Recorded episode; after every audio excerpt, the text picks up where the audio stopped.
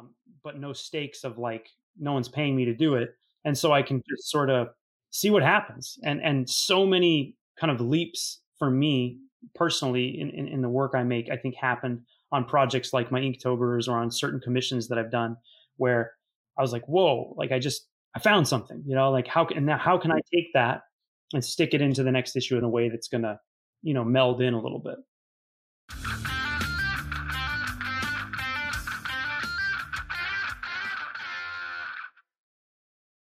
Hey, thanks for listening. This week's intro comes to you from Salida, Colorado. My wife and I are out here for some mountain activity and family visiting.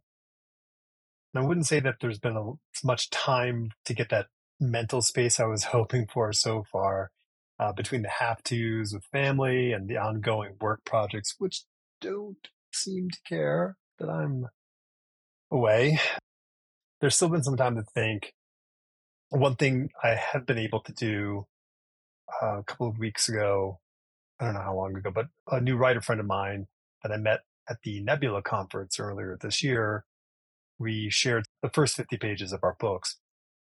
And, uh, you know, me being the pushing me, I said, I'll go first. We had like an hour and a half long talk, which was great because I think it's so important to share your work with people in the same discipline. It's just one of the key and core ways to improve the thing that you do. We all know the mistakes we make. It's easy to be blind to them because of timing or whatever. It's so much easier to see if someone's like missing something, going, "Oh, you didn't explain this," or "I don't understand what's happening here," because um, it's not in our head, but we know the tools. So it's kind of cool. I've always found it to be really helpful for my process, seeing how others put their stories together, and then thinking about the pieces. It forces me to contend with the writing craft in a way that's kind of hard to do for myself. And then taking those tools and applying it to my own work as much as I can in the terms of being objective. I, I don't think I could possibly do it if I didn't have this opportunity to work and have relationships with other writers. Um, I have yet to hear what he has, thinks about my work, so I'm waiting in the wind uh, on, and not by his actions. It's mine being on vacation. So this week's guest is Tyrell Cannon, like so many guests this season, I think really think season 12 has been the the Heroes Con lineup, which is absolutely fine in my book because I have loved every conversation. His work, man, it lives in this sweet spot between realism and cartoony. I just, for me, I think it's such a great place because you can apply this look to so many genre. And I just, I don't know, like I want to see superhero books this way. I want to see action books. I want to see funnier books. I want to see all sorts of stuff in these kinds of styles. So I, I naturally kind of, you know, go, oh, I like this. If you're not familiar with his work on his book, Eris or Beef Bros, um, you can check out his brand new series. It just came out last week from Image called The Schlub. And so he is the artist on this with some great talent. The book looks great. It reads great. I've, I've read the first issue and it's wonderful. So there's a lot of cool moving pieces in this story and it's a lot of fun. So I, I, I can recommend something like this if you're into kind of high action and uh, irreverent storytelling. This is me with Tyrell Cannon about podcasting, talking about visual stuff. Um, behind you, over your left shoulder, I think it's your left shoulder. I see that you have a art, um, an artist edition in the box. Yeah, yeah, I've got I've got a few back there. That one I'm using to flatten out my comp copies of uh, nice Club, and uh, that is the new Michael Golden Marvel stories. Oh my gosh, dude! Whew. It's oh, it, it's so unbelievable. And the funny thing was, is it rolled up in you know in the mail I guess two weeks ago, and I had forgotten about it completely. And I thought like, did I like did somebody buy this and send it to me? Like I couldn't remember even seeing it, ordering it, nothing. it just and I'm, I was on like I was on their website going, what is this thing? like I had yeah. no idea what it was, and I'm looking, I'm like, wait, what? Huh? I've no yeah. So and it is unbelievable, and it has three of my all time favorite stories of his in there, and I'm like, wow, like this was like made for me, like. Yeah, it feels like it. I mean, i I'm a huge fan of his and consider him a big influence. And uh, same. I mean, I feel like it has all the things I wanted. It's got that mm-hmm. Spider-Man story. It has that Wolverine Larry Hama story, which is so cool. Yeah, it's so cool. Yeah. And it's just like blowing my mind. And I, I went to get it. My, my, my shop that I go to for this kind of stuff is Challengers here in Chicago. And they said this was the most ordered artist, artist edition they've had. Oh and so they God. went ahead and bought some extra ones. And I was there with my buddy, uh, Dan, and he hadn't ordered one. He bought one of them just when he saw mine. And then I'm I'm on a group a kind of a group call with some other artists pretty often, and so we we've all been talking about it. You know, me and like Stegman, uh, you know, who works on the Schlub with me. He's yep. like, he put put one of the images in there from that Spider-Man story, and he's just like, I can't believe that a human being drew this. You know, it's, it's just so so good.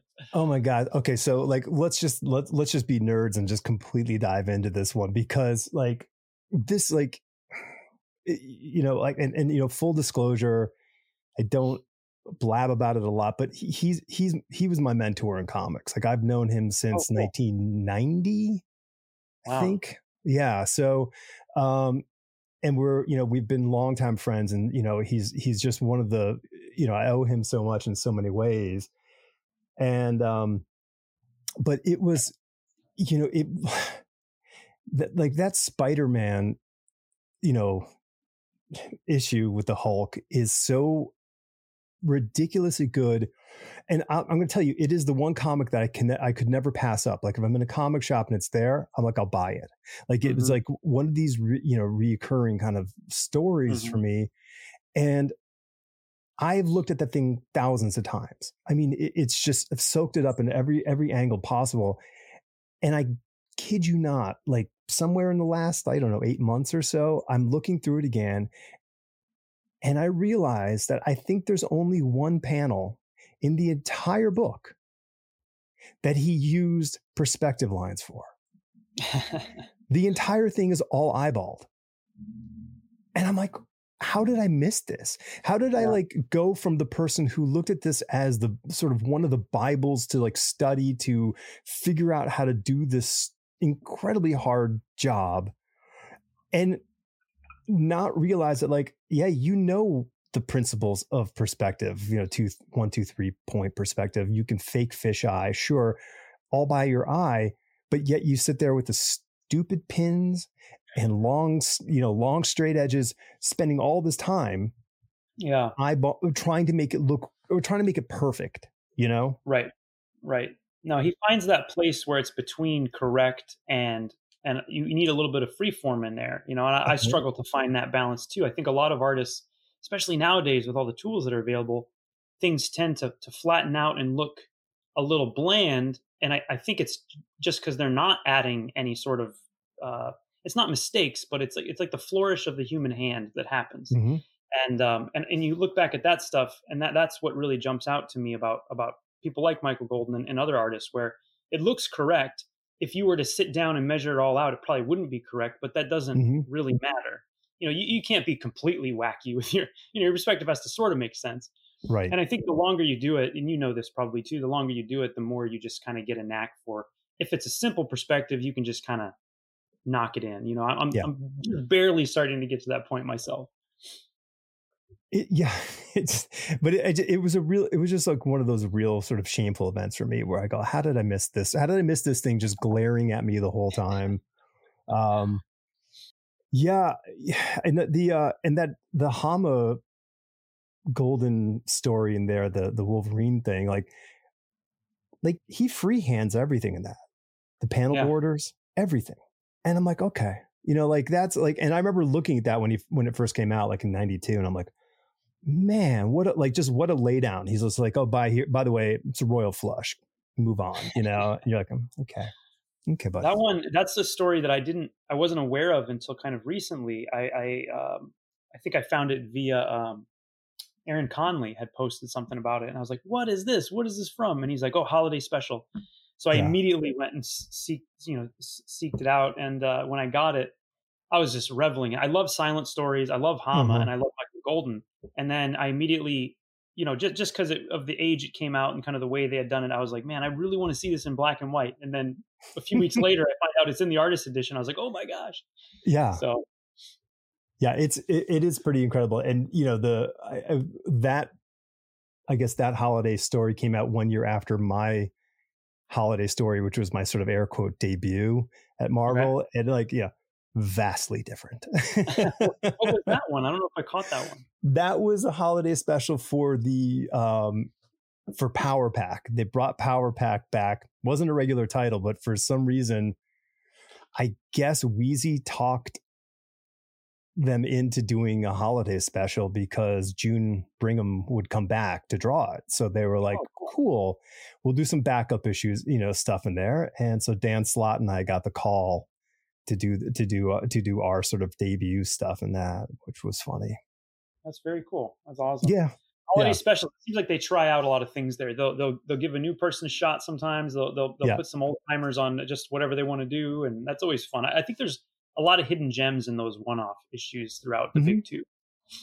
Yeah, yeah. So what? How did you like? How did you, you know, staying on my favorite subject? But how how did you first find Golden's work?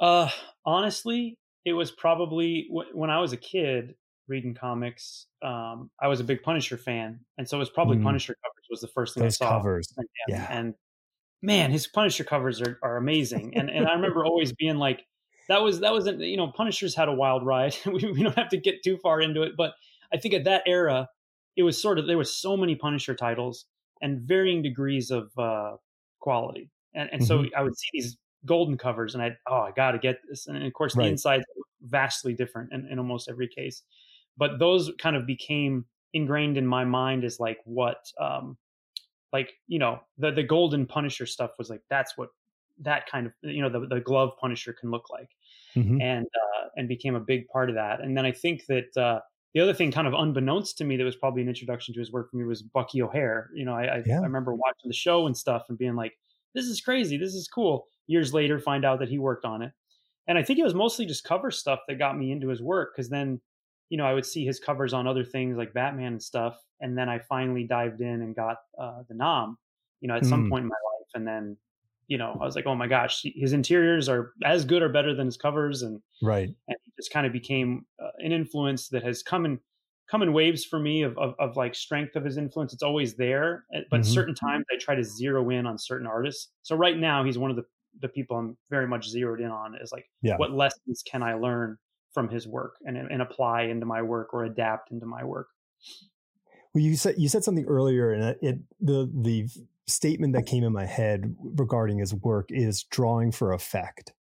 Yeah. So he's really great at drawing for effect. So when you think of things like the um, the GI Joe yearbook, you know, and you look at mm-hmm. the the tires and the wheels of the vehicles, how he is making them, you know, you know, not circles anymore. He's making them ovals, and he's stretching things to draw for effect. Like the car is skidding, so he's going to stretch that vehicle to make it look like it is, you know, in the happening in like multiple moments in time. I think that's a that's a really good. I've never heard that exact phrasing before, but that's very much what I'm drawn to in in a lot of people's work, but his especially, and definitely something that I'm trying to do in my work because I feel, and I'm not trying to slam anybody or anything. I, I, do feel like that if I was to generalize about the superhero comics coming out today, it is lacking some of that, um, mm. you know, distortion for for effect. And and I think that there's there's so many examples of artists that that, that have done it in the past, and, and it used to be maybe a little more in vogue than it is now. But I'm trying to, you know, chip away at bringing some yeah. of that back. I mean, Golden and, and Jason Pearson's another one for me that oh, dude, never afraid to, to to to to just twist things a little bit to enhance the speed or the motion or the the uh, the uh, uh, kind of impact of, of, of you know explosions or punches and those kind of things or distorting a face you know mm-hmm. in some way i love that stuff yeah yeah it's you know it, it, it's like when in cinema when you get to play with time you know when they can mm-hmm. slow things down and speed things up like all that kind of cool action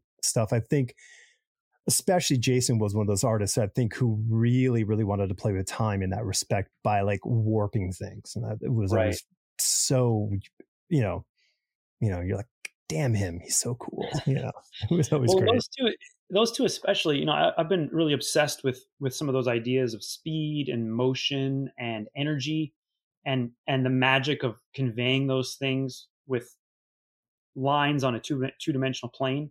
Mm-hmm. I'm obsessed with it. Right. And you know, with those two, the thing that that I've been trying to learn from them is they they do that, but everything they draw still has a lot of weight and a lot of light considered mm-hmm. and form considered. And yep. I think a lot of a lot of times when you when you distort things, it's really easy to lose track of of form and shape and weight. And uh, and, and a lot of that I think is the way they both use spotted blacks and stuff. And so I've been trying yeah. to apply a lot of that to my work and use it to enhance some of the you know, I, I, I try to do a lot of sort of motion.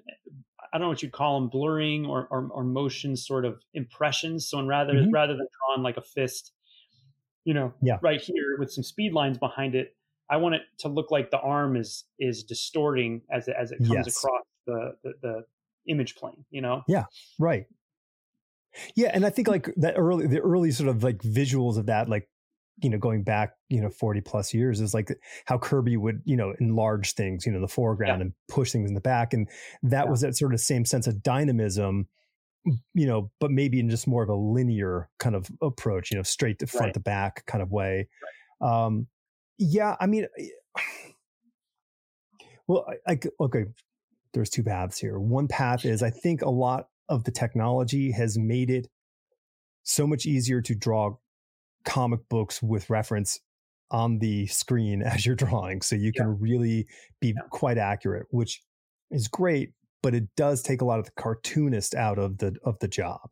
Yeah. And I think when you are stylizing and cartooning, that's when you can really kind of open the door up and make things kind of beyond what they are um, versus adding more muscles and veins, you know, like right. it's a different type of, uh, of energy. Um, and the other thing is, is like when you were saying about like the spotting the blacks i mean i think that's another missing element in a lot of modern work is that mm-hmm. it's very linear there's mm-hmm. a whole lot missing in the in the structuring of the drawing right. by adding the weight of blacks because we have at this time this technology of the coloring techniques which are yeah. mind-boggling good yeah but they're taking but, but a lot, I think a lot of it, a lot of the load is being handed off to the colorists to solve the problems, and mm-hmm. which, and I'm not, you know, and I don't, I don't think I'm really knocking anybody in this in this thing. I just think it's a part of the a part of the process, and um, you know, I think the pendulum will swing back and forth in the future. Right. I think yeah. there's an ebb and a flow, and right, maybe the last ten years or so, I think there's been kind of an obsession with with kind of the, the, the advantages of digital tools. And and I think that you can make good work with it. You absolutely can. I don't mm-hmm. think that tool is the problem ever you know in the long run. But in the short term I think uh, it, it, does allow some some shortcuts that I think are detrimental to an artist being able to be expressive and be individual. Mm-hmm. and you know I, I I always like art that looks unique right? I, I don't I don't you know, but I can understand why some a place like Marvel or DC might want very consistent stuff across their line. I, I, I get that, but for me, I always want I, I gravitate towards artists that, that, definitely have a voice and a vision, and, and that's that's what I want to do. You know, I, mm-hmm. I, want if I'm sure of anything, it's that nobody else's stuff looks like mine. You know, and that's that's definitely totally. a goal. Is that I want it to feel like that's a Tyrell Cannon comic. The same way you look at a Michael Golden, that's a Michael Golden comic. You know, that's that's sort of what what I'm going for at least. Yeah. Um, yeah. Do you still now? You don't make comics anymore, but are you still drawing often, or, or how how much are you sort of engaging with the visual part of the medium? It's so it's so little, and it's so funny you ask that question because um, I I, be, I, I, I do novel writing mostly, and I'm editing mm-hmm. a few people's comic books in indie comics. And uh, one of my perks for this fundraiser I did a writing fundraiser was to do some some character sketches, and I'm like sitting down. I'm like, oh my gosh, I'm so so out of shape. Like I and I, you know, my wife is my wife is a is an artist, a painter, and a sculptor, and she's like, oh, she's like, I get that. And I said, the, here's the weird thing: like, if I sat down and just focused and did a very detailed work, I could I could muscle through that. Like, I make a very detailed, right. finished looking drawing. Yep. But to sit there and just bang out some cool ass figure, you know, and a very loose, you know, I like I look at Matt Smith's like just simple drawings he does of, you know, like, hey, I'm doing this and that. I'm like, they're so cool, they're so simple, they're so lovely. And I'm like, man, I just want to do that, you know, but I'm just my mind is it just I don't have the reps. The reps aren't yeah. there. Like I I can yeah. I can fake the artifice, but the reps just aren't there for that that drawing side of it it's definitely a muscle, you know. Oh, yeah. I, I, was on I was on vacation this last weekend and I didn't really draw very much. And I came home and last night I was like looking at some of my my work on the schlub and then I was like I was I was simultaneously like, wow, this is pretty good. And then how did I do this? I don't remember like how did how did I draw these lines? You know, I mean, I know it'll come back, but it's so weird. And I think that that's why, you know, one of the things um you know, I've had like interns and assistants in the past and one of the things I always tell them is it's cliche, but you you gotta you gotta draw every day. You, you, it could be anything. Mm-hmm. It can just be a scribble. It can be anything. You just got to sort of keep that um, muscle and that brain to arm to eye sort of connection yeah. um, flexing. You know, you can still you know if you don't draw every day, you can still look at a piece of art and and and like you can probably too. It's it's like tell what's working about it, tell what's not mm-hmm. working about it, say what's great about it. But to do it, you need to sort of have that that uh, baseline. You know. Yeah. Yeah, it's yeah. I mean, I guess it's like I'm thinking when you were talking about it, it's like it's a tripod, you know, and like you need all three of those things to make it stable and work really well. Otherwise, yeah. it's going to be a little little flimsy. Um, you can yeah. you can get away with a monopod, like we all know that you can you can still do it, but it's it's not going to be consistent. Right. Right, yeah. right, yeah, and that's and that's the hard part, and and and you know, I think the reason I think a lot of comic book artists are, I think, some of the best, you know, draftsmen or, or illustrators in the world is because it's such a a mountain of drawing. You know, you're mm-hmm. surrounded by you're drawing more than anybody else probably is, and in, in, in, most other fields. Yeah. And so I think those muscles get a lot of reps. You know, and and it comes down to how much as an artist you want to push yourself to grow because you can get comfortable too and kind of just mm-hmm. you know plateau and say great, I can do whatever weight bench press all day, you know. But it's nice to kind of keep pushing yourself. But I, I think comic book art and comic book artists are are just by default going to have a little more um, muscle tone, I guess you'd call it, than, mm-hmm. than a mm-hmm. lot of other people because you have to do it every day or it won't get done. There's just so much drawing that has to happen. Yeah, and it's not you know, and it and these are finished drawings. It's not it's not like it's not like hey, I'm doing storyboards, which is right you know, which yep. is a layout skill. You know, it's a it's yep. a, composition skill, but you don't have to have something finished finished. You just have something that is translatable. So that's where my artwork stops. You know, as I've been an art director and a designer for I don't know, like 23, four, five years. So I, I, you know, for me, it's get that sketch done, show the sketch, and people like, oh, okay, I get that. Right. But right. you know, I don't, I don't have to do anything further than that. Um, right. Right yeah, I've done storyboard stuff in the past, and and and there, there's something fun about it, but um, I think my compulsion, which I think is another issue comic book artists have, is my my my compulsion to make lines is not satisfied by it. You know, mm-hmm. it's like I always want to take it further. And I remember the first few storyboard gigs I ever got, I was like just going all out, and they're just right. like, "What are you doing? Like, don't like don't. We're not going to use any of those details. You're wasting your time. You're wasting our time." Yeah. And when I finally got it, I was like, "Okay, I can see how this is a you know you, you just kind of you roll through it as quick as you can you iterate and you keep going mm-hmm. yeah that's it's so true like you just like oh that's not enough of a drawing they need more like you, you i gotta i gotta give them more it's the, it, yeah. it is that compulsion you're so right it is not yeah yeah and you know hats off to you know people who can do both really well like who can do yeah. the comic book stuff and it doesn't look like you're a storyboard artist and they could do storyboards and they don't look like a comic book artist, you know, posing as a storyboard artist. Yeah. Those unicorns, man. I hate those guys, you know? Yeah, I know. I know I know one and he's really nice. That's a problem. I gotta figure you know, he's gotta have a chink in his armor somewhere. Sure, everybody does. yeah. Um so tell me about i mean guess tell me about the schlub let's just talk about that for a little bit because you yeah. sent me issue one and I read it and I thoroughly enjoyed it. Enjoyed it. I mean, you're, and like you said, I mean, you like you were talking about making your artwork unique and you. Like it is, it's totally you. Like there's like you don't look and go, well, yeah, this is so and so. Like he's in this camp. Like, and it's not like you don't have your influences, but it's not like you know you're not looking like artist X Mark right. II. Right, right.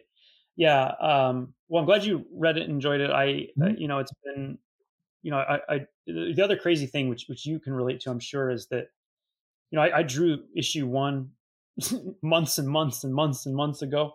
And so, you know, I can look at it and still appreciate it, but I'm like, you know, I'm working on issue six right now. And so you, you sort of see your evolution. Um, but, uh, the schlub, so it started out, uh, Ryan Stegman, uh, the infamous Ryan Stegman, he had pitched this to Image with him writing and drawing it a long time ago, and I, they accepted it, and he was going to do that. And it was after he had done, I think it was after he had done Superior Spider-Man, and then um, Marvel called him up and said, "Hey, do you want to do this thing with Donny, uh, Donny Cates? you want to do this Venom thing?" And he's like, "Sure."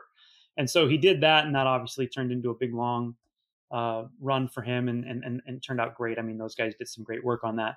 And I think that at some point he was like, "Man, I really still want to do the schlub, but there's no way I'm gonna be able to do it all myself anymore. And so that's when he reached out to. Um, so I knew him and Kenny um, socially through. Um, I'm on sort of a group call with some other artists and people uh, that we sort of bounce things off each other and talk while we're working. You know, just just so you're not isolated in the studio yeah. by yourself like a lot of us are, um, as you know.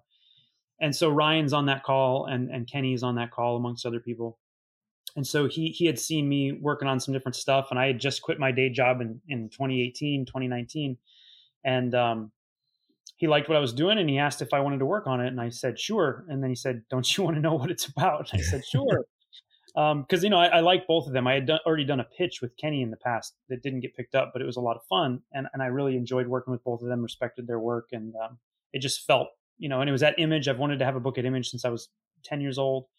And so um, you know, Kenny got involved and Ryan had sort of done an outline, but hadn't done any issue writing or, or, or character designs or anything like that.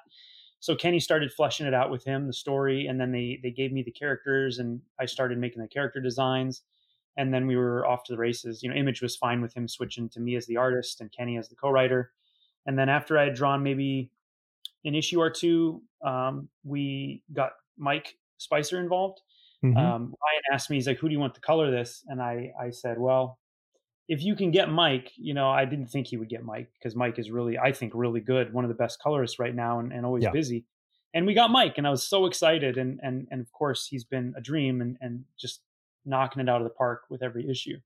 And uh, John uh, John J Hill, the letter designer, he had worked with Ryan on uh, Vanish and, and stuff. He kind of does design for all the KLC books um, for the KLC press that Ryan does. And mm-hmm. so yeah, so I've been working on it now for I guess it's been about a year, just getting these these these uh, character designs first, and then starting on the issues and uh, and working my way through it. And I'm going to be hopefully wrapping up the sixth issue, which is the end of the first arc. Um, sometime in the next month, I should have that done. Oh wow! Uh, so yeah, that's sort of how it all came about, and, and how we got to where we are now. And and of course, the book comes out Wednesday so this week I've just this last few weeks I've been trying to talk to a lot of people about it, and yeah. you know I'm excited. I want other people to be excited. As you know, it's it's always a grind and, and trying to get your work out there and, and get try to tell people how, that don't order comics how to get comics and tell people that are ordering comics that they need to order it, not just expect it to be on the shelf. And so yeah, it's been it's been a ride, but it, has been a blast. They're really fun to work with, all of them. You know, Kenny and, and Ryan and, and Mike and, and John are all great. I feel like I'm working with a team of people that all love comics and want to make good comics. Like that's job mm. one.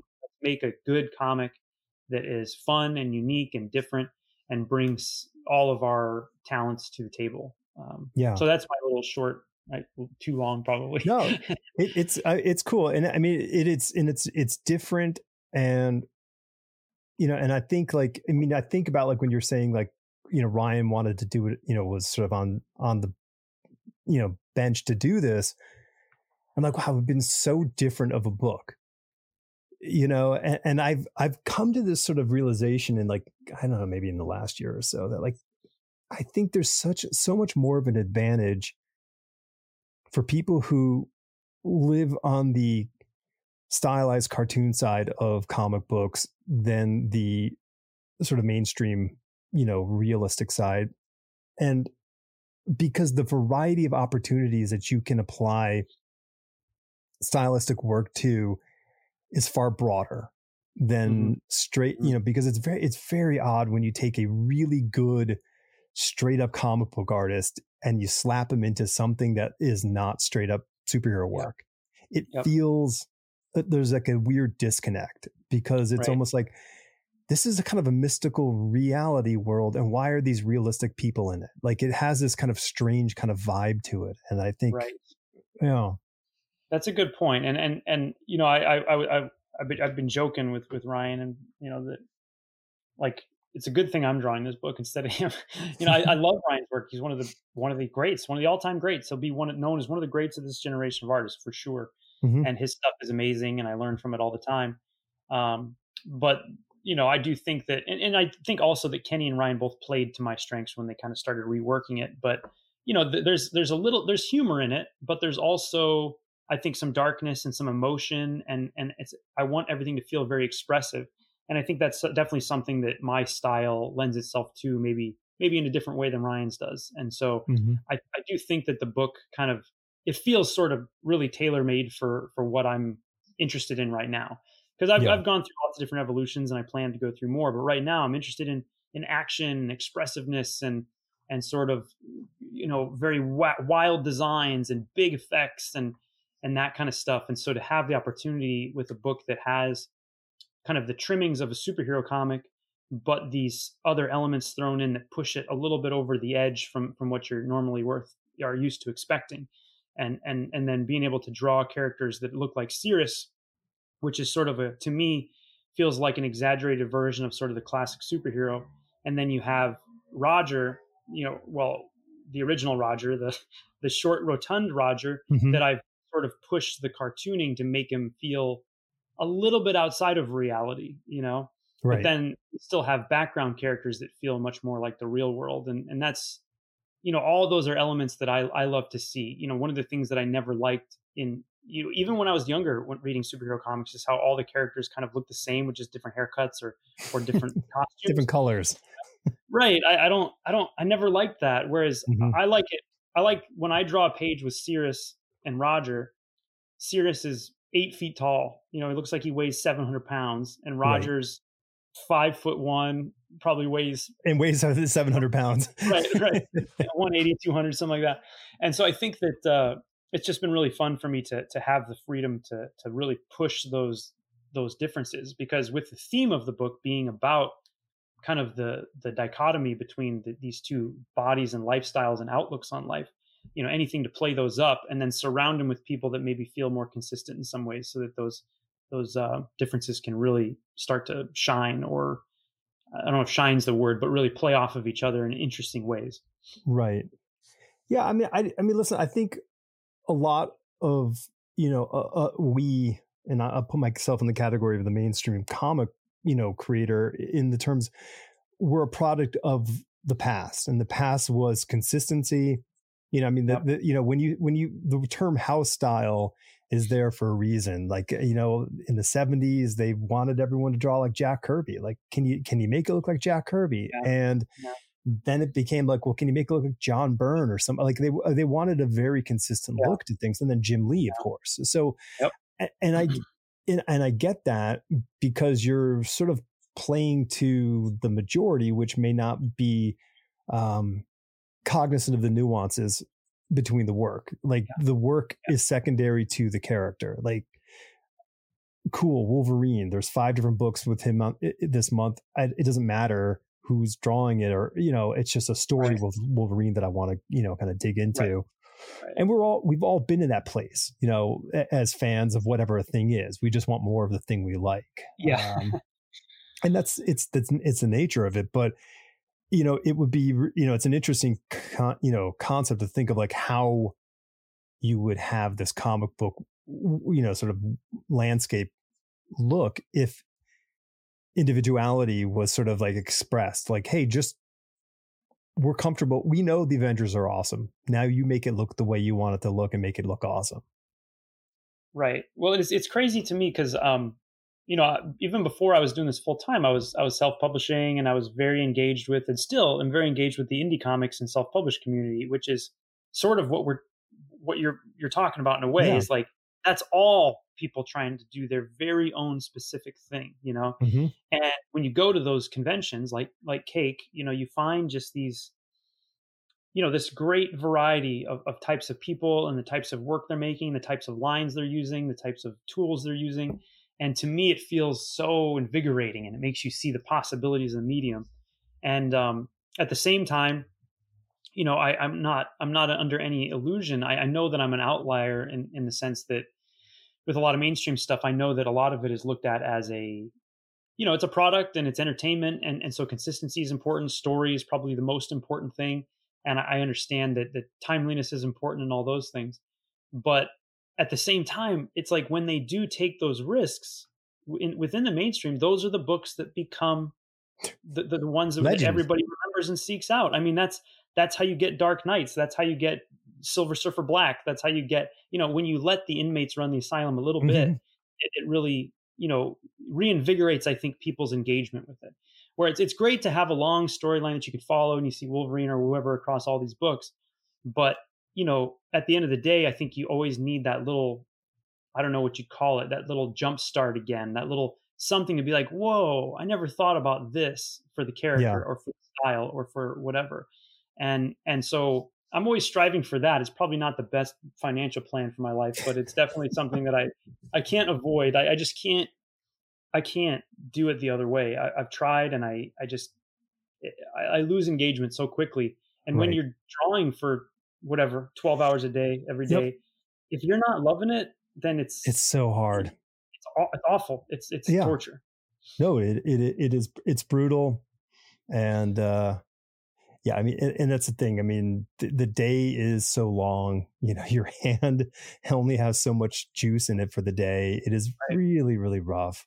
Um, yeah, and it's so funny. Like I think back, you know, to, I mean, how think about how masterful and powerful Bill Sienkiewicz was in the in the realm for what he produced through Marvel. Like mm-hmm. You know Moon Knight taking it from his very Neal Adams you know based you know style to what we consider Bill Sienkiewicz and then he moves off and goes the New Mutants, like which yeah. was a cool book. But then it's like, hey, I'm, you know, it's like, hey, we're gonna replace. I think Bob McLeod with, you know, or I can I can't remember. I think it was Bob McLeod doing the artwork or something, you know, with Bill Sienkiewicz, and it's just totally out there. And then amid all that, there's like this this Kevin Nowlan issue that oh, is man. there, and Kevin is like doing this reductive semi cartoony look to the whole thing. Mm-hmm. And you're like, I, I mean, it, it, was so far out there. I mean, I have to believe it was all Archie Goodwin. My theory is that Archie Goodwin was he was a master of jujitsu or something, and he was just twisting everyone's arm in the in the editorial offices. Because how do you explain that? How do you explain this? Because it didn't look like anything else out there, right?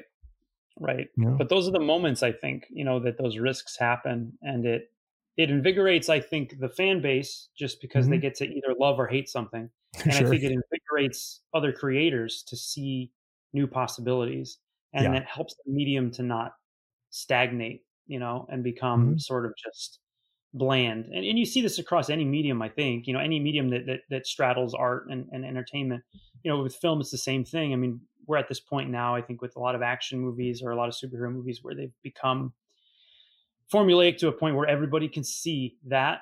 And so right. they're needing maybe some some little injections of something different in there. And so I think we're going to start to see a lot of interesting things happen in that arena as well. And I think right now we're seeing it in comics. I think that there is a group of creators and and and, and books out there right now that are sort of tweaking things a little bit and pushing the envelope a little bit and and it's an exciting time it's an exciting time to be making comics when there's when there's artists like you know like Tradd Moore and and Danny Warren Johnson and and some of these creators that are just really pushing limits on what what this mm-hmm. market is used to seeing. So Yeah, and I mean, it's like you know, it's know, earlier when you were talking about, it, I was thinking about like how you know the, the thing is is that like you know it's like food you know people are very comfortable with the food that they have available. This is why you know mcdonald's is so successful. It's the same thing wherever you go. And people get really hinky if you throw something different into the dish. They're like what is this? Mm-hmm. you know and, and it's like so that's almost like when you add some sort of like unique art you know yeah. sort of offering into this run of whatever the comic book that everybody loves and people go wait what is this? Is this going to make me sick and you know but meanwhile you have a whole group of either you know f- future artists or current artists looking at that going oh my god that's that's it like that's the yeah. thing and yeah. we chase after that yeah. yeah. no you absolutely do you absolutely do and and that's i'm always looking for that you know if i'm at a show or if i'm in the, the shop i want something to pop out and kind of give me pause to say what are they doing here? How did they do that? Or, or, or where did this come from? And I'm never short of it in comics. I mean, it's, it, it, it the comics lie in this strange area between like comics. I'm, I'm not going to include movies and stuff because even though comic book movies are popular right now, we all know that's not forever. But like, there's this strange spot that that comic books occupy where it's sort of like very, you know, separate from culture, but at the same time, it kind of has its own culture, and I feel that it, it affords comics to kind of have these strange uh, uh, iterations that happen. You know, mm-hmm. and, and there, there's there's so many that come out, and they're so, I guess, cheap in a way. I mean, I'm not saying that in any kind of bad way, but just no. you know, there, there's something that that thrives on iteration. You know, you don't spend most people don't spend five years making a movie or making a comic the way you might spend five years making a movie. And right. so you know you're you're constantly being pushed to invent. And like like you and I know and like we are talking about like if you're sitting at the table all day you, you kind of have to find something in there to kind of just get your juices going again. And or or you have a bad day and you do something weird and you're like oh well that's kind of interesting you know like what did I do totally. there and how did that work? And you know the happy accidents is another thing I'm trying to get better at being very open to. Instead of controlling everything if you're drawing I don't know five pages a week you're going to have some mistakes and you can't go back and fix them all. And so part of it is not, I've noticed that most readers aren't going to look at them as mistakes, mm-hmm. number one. And number two, maybe it's not about thinking that it's a mistake, but saying, okay, here's a new, you know, twist in the road I'm on. How can I take that curve a little faster? Or right. how can I stabilize after I've gone around that curve to kind of get back on track?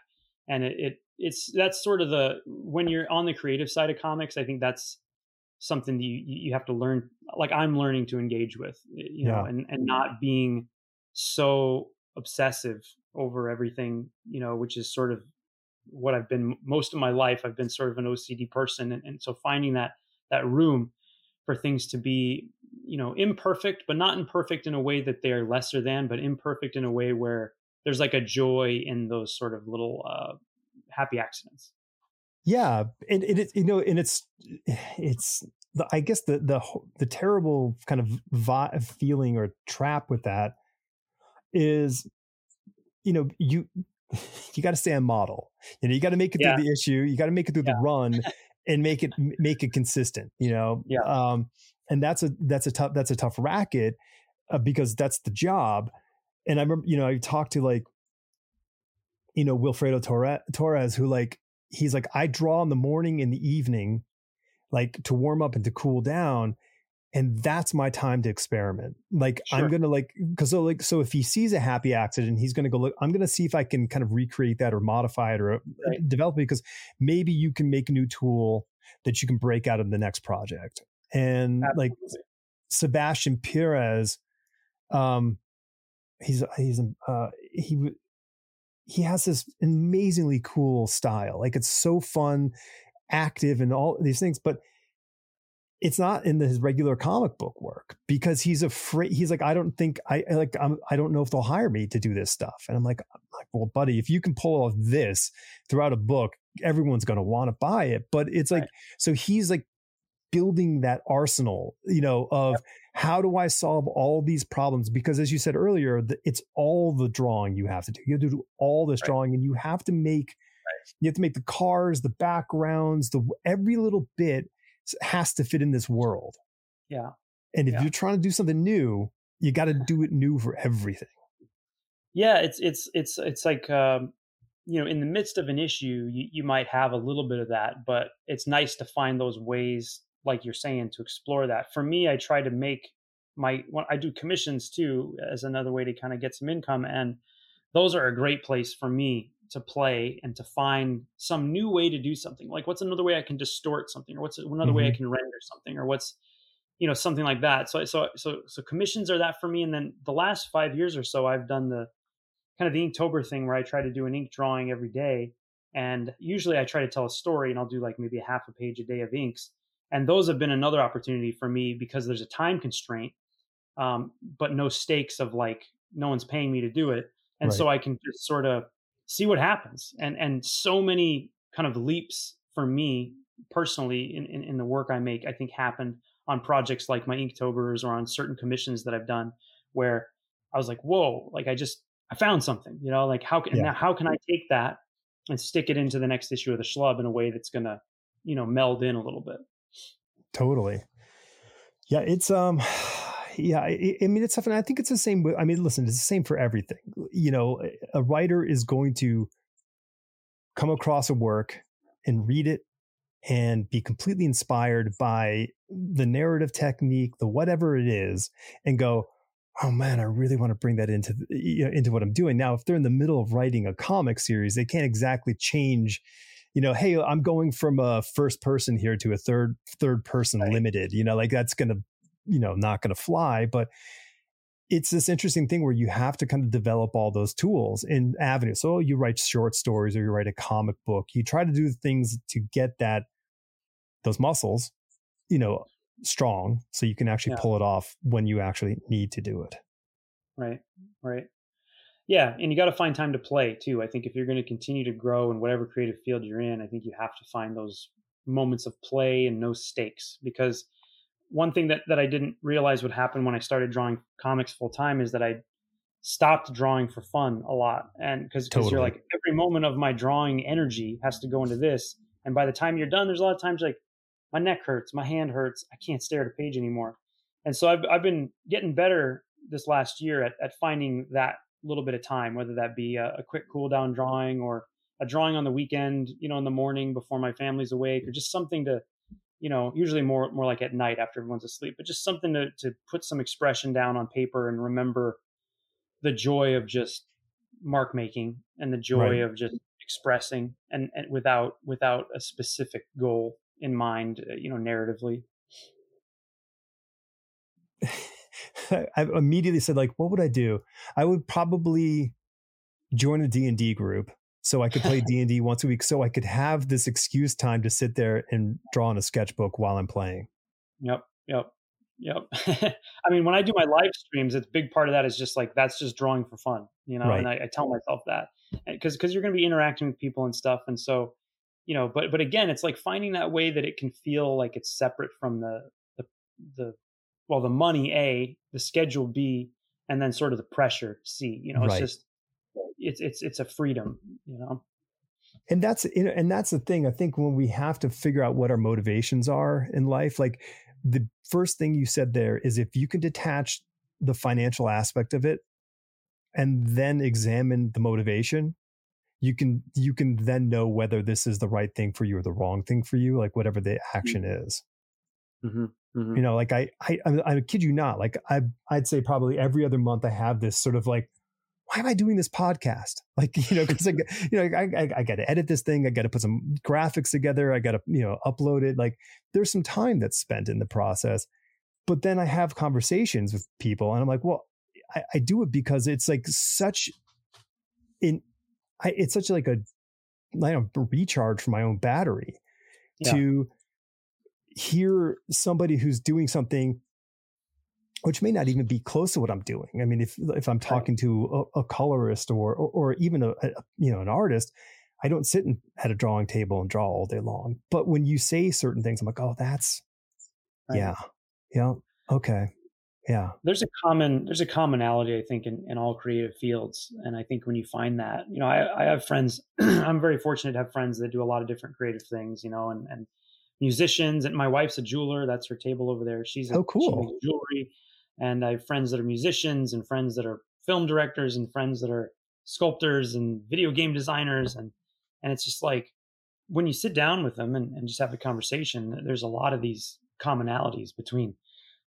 you know finding sort of where your engagement is and how you make decisions and and where your struggles are and how each different art form iterates in a different way because um, i think that it's the same way for people that don't do creative things. I think everyone should try to do something creative honestly mm-hmm. everybody anything because i think that you start to realize that it gets you out of that mindset that this is some sort of uh, um, unattainable magic thing or, or people use that dirty word like oh you're just so talented. I'm like talented.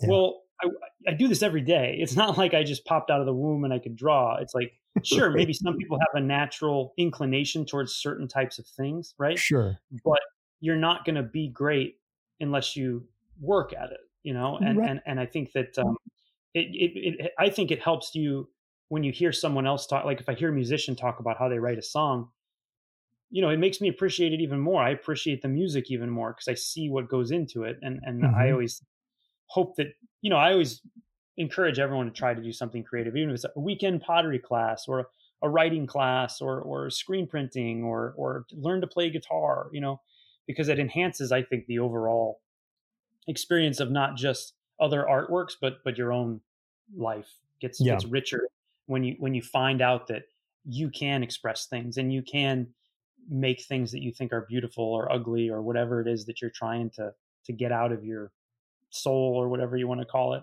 Mm-hmm.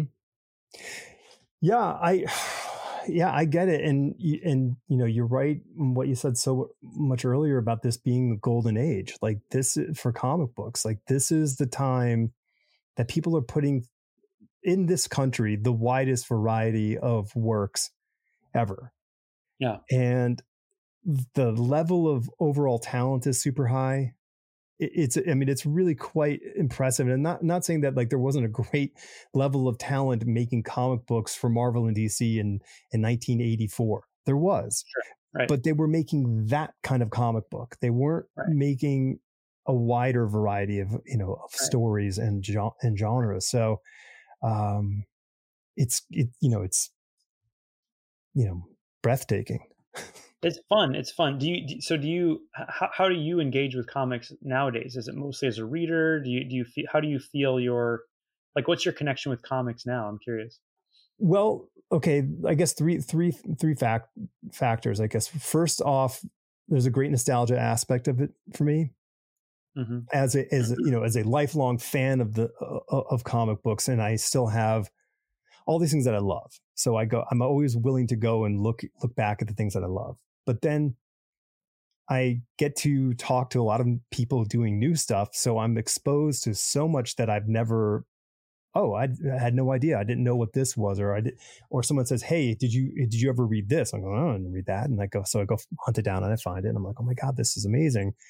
And like, I mean, you, you were talking about Daniel, um, like I really wasn't aware of his work until this, like this last year. I knew who he was. I'd heard his name and I, but I wasn't like a reader of his work. So I've bought a bunch of his stuff and I read it. I'm like, oh, okay. Like I get it. Like I see what people, I see why people are doing it. I would put him in that category of Sienkiewicz, someone who is doing something at a level that is moving the industry in a direction by their through their work. Yeah. Like what he does, people are going, I want to do something like that. Not his style and not his story, but they want to do something because he's doing right. that. And Right. Bill changed the industry where people like, we can paint these things. Okay, I'm going to paint some comics. And yeah, um, and then also I'm you know I'm making comic books too. So and I'm not on a frequency level, but like I, I'm you know I wrote a story that we did through the podcast a couple of years ago. So I had a bunch of creators like um, Nick Hagnetti was one of them. Not, yeah, and a few and a few other people, and like we did a comic book and it was like a so I wrote a story and everybody did this, you know, cool artwork and we put it out there. And then so and I'm also editing a couple of comic books for people because the biggest thing like people who are doing indie comics are missing is an eye that's objective yeah. and looking at it to say, hey, this something's missing, or you're, you're you're breaking your back here for something that's not working. Like all these kinds right. of elements. Right. Yeah. right. Right. That's cool. So it's it's it's interesting because you know it seems like you've had the opportunity to engage with with it in so many different ways, and so like the idea of helping with with something like as an editor seems kind of ideal because it allows sort of you to apply technical knowledge, but also just historical knowledge, right? Of, mm-hmm. of all these different things. And since you're also a creative person, that gives you a better understanding of what it means when you give that feedback. I think a lot of people they give feedback don't understand. You know, I, I, have had a very few bad experiences with with writers or collaborators, but usually a big crux of the bad experience is that they ask for things without really understanding what it is they're asking for, or mm-hmm. make suggestions without any sort of mm, historical reference. And so sometimes it it it can be a little maddening when someone's like, "Oh, you just need to change this character's hair on every page." And you're like, "Well, I already drew those pages, man. I wish we would have caught that a little sooner, you know, right. or whatever." Uh, but at the same time, like there's moments where you could say something as simple as like, "Hey, have you thought about this moment in this panel removing the word balloon because it mm-hmm. reads fine as it is. Or did you think yeah. about adding a word balloon? Because i'm unclear about what's happening here. Those are the kind of things that can take a work from being like okay to being like really good. Yeah. Well you know when i was a kid um super friends was like the jam you know watch uh, uh, watching that on saturday mornings. And the the one thing that bothered me about the cartoon was and it's the same example i use over and over again is on screen is Aquaman swimming to the bottom of the ocean and grabbing, let's say, a giant anchor. But the voiceover goes, as Aquaman swims to the bottom of the ocean and picks up a giant anchor. And I'm like, we we see this. Like, so at that moment, I understood the difference between like showing and not telling as a storyteller as a storyteller. So it's that removal balloon. Like I'm one of the books that I'm editing uh, is a first time writer, you know, long time artist and there are these balloons that don't need to be there because yeah. the visuals are telling the story but the writer lots of new writers also think like well i got to write something you know you don't yeah. have to you wrote yeah. something that's what's on the page now you get to actually add some narrative and dialogue that to enhance the experience right right and it's such a dance with comics between mm-hmm. you know the word balloons the narration the onomatopoeias the paneling the look at the characters, and when the dance is really flowing, it, you don't you don't notice, and, and, and, you're just kind of pulled through it. Um, but then there's those moments where I don't know. I, you know, I think the, there's this one. I, I, remember this. I saw this one comic. It was like an old John Cassaday comic, and there's like a gunfight going on, and there's like a hundred guys shooting at each other, but every single little gun has a POW next to it, and it's like, oh boy, like this is a, this is a little excessive. I think the little muzzle flash is is reading that just fine but it's like little things like that that that um, that that make the medium so um, like I'm never I'm never bored with it. You know, no matter what what which way I'm engaging with it, there's these little little moments and these little parts that just can be tweaked and, and turned and kind of you can always make it a little bit better. The hard part sometimes is letting go. You know, I, I get mm-hmm. I get something back from Mike or I get back something back from John. I'm always like I always want to tweak everything just and it's like it's it's all good, but it's like ah just a little bit this way maybe you know, and sometimes you do have to step back, but that's the fun part though, is is really getting in there with everybody and saying, well, how can we make this just look like a really gelled thing? Yeah, and I think you know, I mean, the one great advantage of you know the majors, if we want to call them that, is that there's an editor and there's a there's a deadline and the bottom line is you someone's going to come and take that artwork away from you like yeah. it's going to it's going to yeah. no longer be in your control so yeah you know, on the independent level, it's real tough because you can, man, you can, you can round the corner of something forever. Like you yep. can round the corner of a circle till you have a dot. Like it is just the nature of the creative, you know, cycle. I've been there, man. you know, it's yeah. something I've, I'm getting myself off of that, you know, and, and, and trying to surround myself with people that are more used to the the kind of work I'm trying to make right now and, and taking their advice of like, hey, just just leave it. You know, that's mm-hmm. fine how it is. It's gonna work fine. No yep. one's gonna think it's bad. It's and you're gonna draw the other thing I try to remind myself, you're gonna draw a lot more drawings, man. Like every yeah. single one of them cannot be the last drawing you ever do. You have to think of it as as it, you know iterations in a series of sort of your progression, you know, as a, a visual creative, mm-hmm. and uh, and also trust that the other team members are bringing something to the table that enhances it as well. And so, you know, m- maybe something isn't exactly perfect, but then I hand it off to Mike, and Mike finds some way to make it just perfect. You know, that yeah. he makes it perfect. Or then we hand it off to John, and he finds a way to kind of make that perfect, or yep. or, or, or work a lot better. And that's the fun thing that you know, transitioning from from being a, a sole creator on on most of my past work to being a collaborator. That's something I've actually grown to really enjoy and really love. Is that it's a team sport, and and everybody is contributing you know the best they can to the project. And so what you end up with is is something that has more positive elements than you could have brought to the table on your own. Um, and it makes the work feel a lot more fresh. So when you have those long days of creating you get some color pages back and like oh wow these actually look really cool. Like I'm, I'm i'm i'm excited again. And then and then the books come in the mail and you're like oh my gosh like this is incredible and then you get to hear what people say about it and so the hard part is is like where i've been the last year where I, i've been drawing stuff i can't show anybody Mm-hmm. Um, and so I'm really excited for it to be out there. I mean, if people love it or hate it, either way, at least I'll know, you know, that, that it's it's got some sort of life beyond me.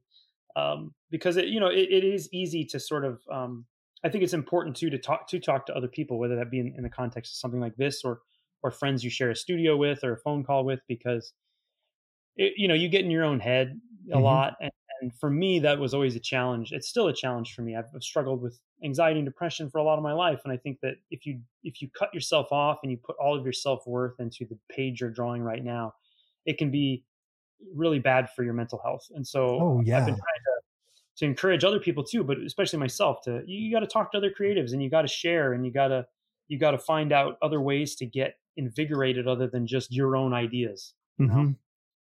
Well outside of the your you know, being in contact with, you know, a sort of a regular group of people while you're working through your week, what are what are the other things you do to try to mitigate that buildup of anxiety, uh, you know, for this? Because like, you know, perfection is the was the enemy of progress. Like, I mean, mm-hmm. that's mm-hmm. so and I think a lot of people who make stuff can identify with that. So what do you like what are the things you do to try to make that not a problem? Um, you know, I try I've been I'm working on getting, you know, I so I quit I quit my job and then within 3 months of me quitting my job we we got pregnant and and it was like not totally planned, like halfway planned, you know. It was kind of okay. like, "Oh yeah, we should have a baby sometime." And then we were pregnant. And then right after the baby was born, the pandemic stuff sort of kicked off. And so I think it I got uh really stuck in sort of this um uh, insulated kind of you know routine Mm-hmm. And also, I, I, I felt this pressure to make stuff and, and, and work all the time because I have a child to provide for and everything. And so, you know, there was just, I was just constantly under pressure. And it got to a point where I kind of hit my, my breaking.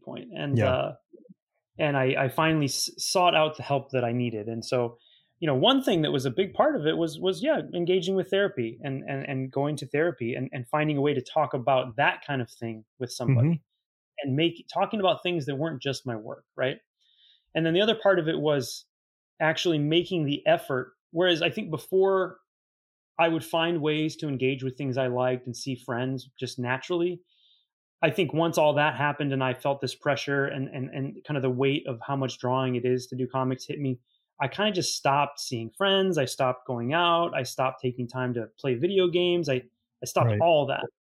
And so what I've been doing is is trying to put those things on on a calendar in a, in a sacred way. So, mm. uh, for example, on Sundays, there's there's a my my closest group of friends, which includes my my younger brother and, and a couple other guys. We get on uh, a call and we all watch the same movie together and talk while we watch it. And it's oh, cool. We, we watch, we generally watch bad movies and horror movies and things like that. And that's a thing that I never, ever, ever miss. You know, I, mm-hmm. I well, unless of course like death in the family or something, you know, those kind of things, right? But like I, I make that something that's like it doesn't matter how I'm feeling, I'm gonna be there. Mm-hmm. And, and and and you know, ten times out of ten, it's a positive thing that I did that. And then I've been trying to do other things now that things are sort of feeling a little more normal. Like I'm gonna go draw somewhere else for the day, or I'm okay. going to go meet up with a friend with the sole purpose of hanging out with them. It doesn't have to be for business. It doesn't have to be for something else. I'm just going to get together with them and hang out and talk. Um, and then the other thing I'm trying to get better at is, um, you know, I read comics now. I don't read them as much as I used to in the sense of going to the store and having a giant pull list, mm-hmm. but I try to seek out the ones that I've always wanted and then really engage with the ones that I've always appreciated. And so I try to have, uh, uh, you know, at least once or twice a week, a time where I sit down and, and just spend time with an artist edition or an art book or go through, say, a run of a comic and really just just really look at it and really yeah. find the things that, that bring me joy from it. So, so, you know, I've been just sitting over this Michael Golden, you know, artist edition, maybe, I don't know, four or five times since I got it. I just kid goes to bed. I've come in here, turn the lights off, except for my studio light, and I just mm-hmm. look at it. Or, um, you know, I, I, just recently was just I pulled out a bunch of my Aaron Wiesenfeld comics because those are very few, but I love yes. them, and so I pulled them out and I was like, I'm just gonna look at Aaron Wiesenfeld for a oh while. Oh my god, it's a big difference. Um, oh. So yeah. I, I I I talked to him two plus years ago. I was like, you want to come on? You know, you want to come on and talk? He's like, no, I just, I don't want to, he doesn't want to talk about comics anymore. I know. I know. And that, you know, that's and great for him. It. And I like his, I like his fine art stuff. I think I love great. his paintings. Yes. But man, oh man, he made some just amazing comics. I mean, he's definitely in that same wheelhouse as a Golden and, and, a Pearson, but he's got his own version of that. And that Team Seven miniseries, the Wolverine Deathblow, and then I was mm-hmm. just looking at those two short stories in Wildstorm. They're just black and white of Deathblow fighting some crazy guy. They're they're incredible. and It's yeah. like I just I, I, need to know who has those pages because I need to see them in real life. You know, that stuff blows me away. And so like that's the thing that excites me. Yeah. And and um, but yeah, it's like it's like finding time to to have a life again. And I think that when I got really sucked into this being my job and the pressure of it, I stopped having a life. And so yes. I'm trying to go to the movies again, you know, go, go sure. out to eat, you know, like do something that is, there's no purpose other than I enjoy this and like yeah. letting myself enjoy it. And this is a good summer for going to movies. Like there's been a bunch of really good ones to go check out. And, uh, yeah, we've been, we, we were pretty avid film goers and then the pandemic hit, they yeah. stopped letting us go to movies and then yeah. we fell out of the habit so this yeah. year, like my wife has been like, "Hey, let's go to the movies. Let's go to the movies." I'm like, "All right, cool." Like. I'm trying to get back to it. I'm I'm a I was a rabid movie goer before. Right. I mean, I was a member of, of different movie theaters, especially the art house stuff, and I was at mm-hmm. the theater like once a week at least. Yeah. And then I would also go to two two or so concerts every month, like musical concerts, and I I haven't been to any since the wow. pandemic happened. I have two coming up finally.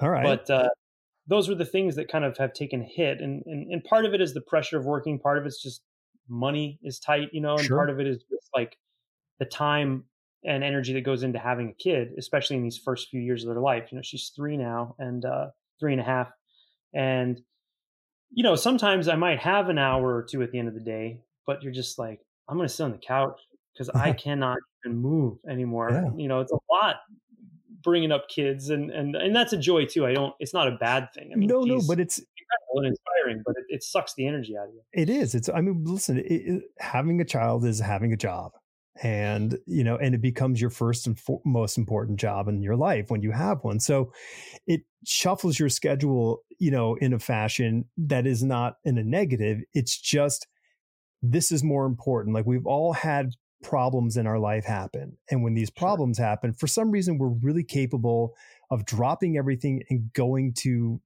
be there for somebody who's, you know, like if somebody's had a death in the family or if you had it, right. like everything doesn't, you, you just handle it and you take care of business. Right. Um, and that's like, you know, a kid is that thing, but it's, doesn't stop. It stays, you know, it stays going. So you have to kind of shift, it, you know, your whole, you know, your life around. Um, yeah, it's been a learning a learning process, and, and I don't, you know, I I, I think the, the, the the thing that my wife and I had a problem, I think, letting go of early on was that like it's not going back. You know, like there's nothing's going back to how it was ever before. So mm-hmm. so what you need to do is start to find the new opportunities for joy and for experiences that you wouldn't have had if you hadn't had a kid. And and it's been it definitely feeling more like that especially once she turned like three and, and started having a lot of personality and stuff you you, you realize like I'm, I'm in that phase now that i think all parents get to eventually we're like what was i like before i had a kid? Like what was life like before this? Sure. like nothing makes sense without this. Like this is this is life you know? Um so yeah it, it's like there's lots of ups and downs and and i think um you know there, there was this romanticized part of me that thought when i quit my job i would just be this um you know mercenary comic book artist that that just only did that and was like the best and like all these right. things and um i realized even before we had the kid that that just doing that one thing all the time is is like uh it's not it's not good. It's not good to just do one thing all the time. Like you don't right. your life starts to suck really quick and get boring really quick and then the work starts to suffer and then it's just this bad feedback loop. You, like you have to have other influences and other other activities you do and and so that's that's another big goal for me is that to find a new hobby again and, and i think that once my uh once my kid is is um you know she's been more and more into school and, and she's going to start kindergarten and stuff uh, you know i'm excited to to have a hobby again. I used to play video games a lot. I never play them anymore. And I've, I've been i used to do music a little bit and i never do that anymore. And so i'm, I'm excited to kind of get my hobby horse going again. Because that, yeah. that when i do engage with those things it it like we are talking about it's just like talking to people in other fields. I think engaging with things outside of your expertise mm-hmm. um, that maybe you're not like not great at they they really push you to to kind of you know um, not be so hard on yourself and to not think that there's sort of um, some sort of perfect goal you're going to hit in, in your career of like, oh, I've mastered everything and everybody thinks I'm the best and I can do whatever I want. Like that's not really what happens anyway. no, no, I, I, I, I think that's a very small room full of nobody. Um, in that respect, I, I think I think it might be we may think that there is this place to achieve and attend, you know, but it's not there. Um, yeah. Yeah, it's yeah. I mean, I I, I can relate to all that. I remember having really bad like issues about like I would leave my my you know my apartment and I would go out and I would be constantly thinking about like oh man like I'd be worried about going out because I was worried that I would miss that moment of like inspiration Absolutely. that the, the great stuff would happen and yep. um it was it was a really and it was really weird because you could be aware of it. You could be like like this isn't probably good, right? You'd say that you know in your head, but it was very hard to kind of not have that sort of omnipresent sense in your you know in the back of your head, just kind of ruining a lot of stuff at times. Yeah, right. Like you have to take a vacation from yourself and mm-hmm. from your job, and and sort of just be like, I'm not thinking about that right now, and right. Uh, and I just got back from a little short weekend family trip with my family and I, I, like I was mentioning before, I didn't work at all. And and mm-hmm. there was mm-hmm. a moment of panic when I got back, but at the same time, I was like, man, it's kind of a relief to just especially yeah. with the book coming out this week and and all the other things that have been going on in my life, just to have a moment of, of none of that was was really it was really nice, you know, and, and, and it's like you fight it and you fight it and fight it. But once you're there and once you know, okay, uh, yeah, mm-hmm. I feel a little refreshed. yeah. We're like, we're going well, my wife's actually already out in Colorado, but I'm flying out there on Wednesday. So that would be tomorrow for listeners. Um, and it's one of these things where I'm like, oh God, like I have all this work to do. I have all this work to do. Um, I got a kill fee over, over, over the weekend, which is great. So one of those projects went away. So I'm like, all right, that's, that's good. One less thing to do. But it's just this whole sort of freak out thing. And I'm supposed to be I'm supposed to be contacting agents to get an agent to sell the, this book. And my wife right. was like, So what's going on with that? I'm like, I'm hoping that magic of going away on vacation thing happens where you can actually think about your life and go, yeah. Okay, I can attack this problem now. Like, I know right. what I need to do. Here are the steps. You write them down and then you take right. care of them when you come back. Um, you get outside of it a little bit. Mm-hmm. You feel like, okay, it's not it's not on top of me anymore. It's over there, and I can look at it and kind of see it. Where, whereabouts in Colorado are you are you headed? We're going uh, well, uh, going out to Salida first, which is like a kind of a cool small town on the on yeah. the Arkansas River, yeah. and then heading up to uh, Dillon, which is up in Summit County. Mm-hmm. Mm-hmm. I'm my uh, my family lives in Colorado, and and we're okay. actually they're they're in the southeastern corner, small towns. So yeah, Pueblo, Rocky Ford, La Junta, that kind of mm-hmm. area. And uh, I used to live in LA, so I would drive through Salida all the time oh, between oh, cool. Colorado and LA.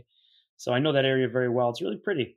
It's great. It's really great. Yeah. So um, yeah, I'm looking forward to you know just get some like mountain hiking in and yeah, yeah. get away get away from everything for a little while. Like you know, like I, I, was just talking to myself. I'm like, you know, you don't have to write every day. You don't have to sit and bang out, yeah. you know, a thousand words every day. You if you get yeah. some time, do a little writing, but don't don't right. feel obliged to bust your neck. You know, right, right. Let yeah. it not feel like work for a little bit, and then when it is work again, it doesn't feel like work as much anymore, and it feels right. fun again. You know, it's it's it's rest respite or whatever. You know, it's like this this like again it's like you, you take it away from being something that has all of your self-worth tied to it and you let it be this amazing thing that you are fortunate enough to engage with right? Like mm-hmm. no, a lot of people would love to to write comics every day or draw right. comics every day. I mean I, I was one of those people for years. I was like i just want to draw comics all day. And you know you get caught up in it once you're doing it and you start to find the bad parts of it or the parts you don't like about it. But i always try to take those breaks to remind myself like oh like this is pretty cool. You know this is pretty sure. neat. Like this is really fun. And and like this is this is you know a ride i i have not been on before and now i get to go on this ride. Yeah it's i mean it, it is i mean listen it's a great fortune and privilege for anybody who is able to make their way in their living without having to be in somebody else's office on their on their clock. Um yeah.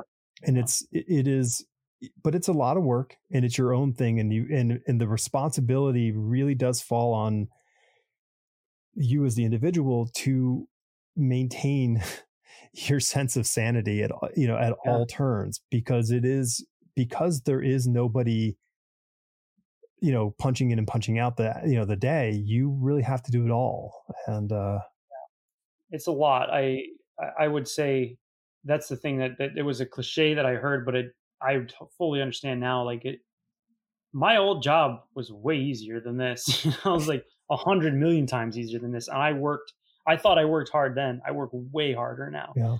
And, uh, and not only is that you're working harder because you're doing everything yourself, but also anytime you got reassurance from your old boss or your old coworkers or your old employees before, you're not getting those reassurances constantly anymore. Yeah. And so, so it's, it's, it's a whole nother kind of, uh, you know mental state that you find yourself in and, and it's great you know it's great but it's it's like I, I try you know at some point you realize the reality of it and then you find ways to sort of you know uh live through that you mm-hmm. know uh like I said, I mean, it's just it's easy when you know when I had my day job and you get performance reviews and raises and everybody, oh, you're doing great, and, and it, it's really easy to feel like, oh yeah, I'm I'm doing great, and and uh, you know, whereas now I draw six issues of a comic and nobody's even seen it yet.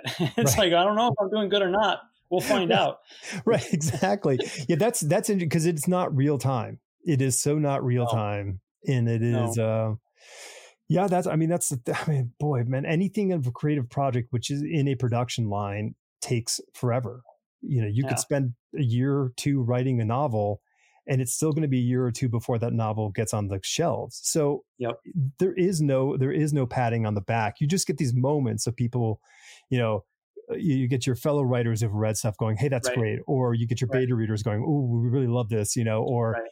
whatever. The agent's like, "Oh, I can't wait to I can't wait to sell this," or you know, we got a deal, you know, any of those things. These are your these are your perks along the way, but you're still sitting in limbo because it's mm-hmm. not until it's out there and somebody says i'm going to take my hard earned money and time and trade you know and spend it on this it's a really different thing so being in the comic industry is the same thing it's just a bit shorter timeline unless you're jason copland who spent five years making a comic book jason well the book looks great though it's amazing i can't, i really can't wait for it to, to come in I've, it's going to be so fun to read it's going to be a blast. So, are you a million questions? Okay. Um,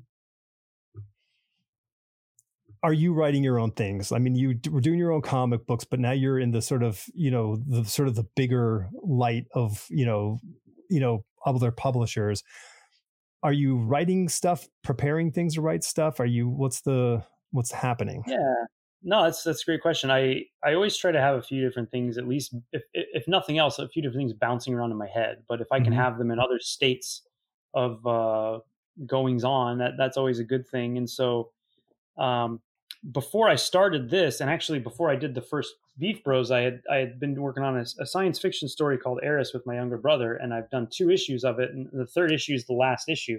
Okay, and it's just sort of been on hold, and so as I was working on this, I was finishing writing that with him, and then uh, I started thumbnailing that, and so anytime I'm going to have a lull here, I'll probably try to dive into that and, and kind of wrap that up because I would really like to just have that story complete and have it be another item in my library of work. Mm-hmm. And then the other thing that I'm always sort of trying to figure out is um, I think I want to try to keep doing this Inktober challenge and whatever people want to call it or however they feel about all that, I don't care. The idea of doing a book or a, or story or some drawings in the course of a month every day, um, I'm going to continue to do that. And so I've been sort of toying around with the different ideas of, of what this year's will be. So in the past years, I've done some fan comics and, and some, but I've also done some more kind of uh, experimental type comics and I've done just portraits. And uh, this year I'm trying to sort of zero in on what it is. So I've got maybe three or four different options I've been bouncing around in my head and, and talking to people about. Um, and then, um, you know, kind of just in the strictly professional realm, I, I'm, I'm always bumping my other contacts to just be like, you know, if you if you got anything out there that would be yeah. interesting, you know, especially an issue of the X Men or you know uh, some kind of image covers or something like that. I mean, I'm always looking for that for that kind of thing. Um, but yeah, mostly Eris and then this Inktober stuff is my next sort of like thing.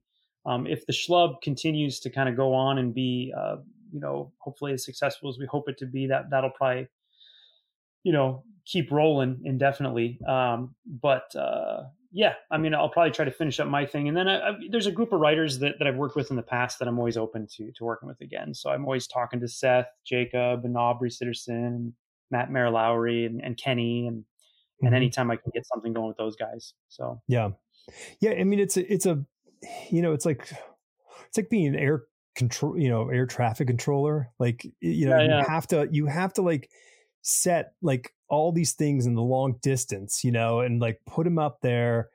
And then you got to figure out how you can time them so they can land, you know, you know, sequentially, not concurrently. Yeah. Um, so you have some sort of breathing room. You do your best, but oh, yeah, they always no. end up crashing on the runway together.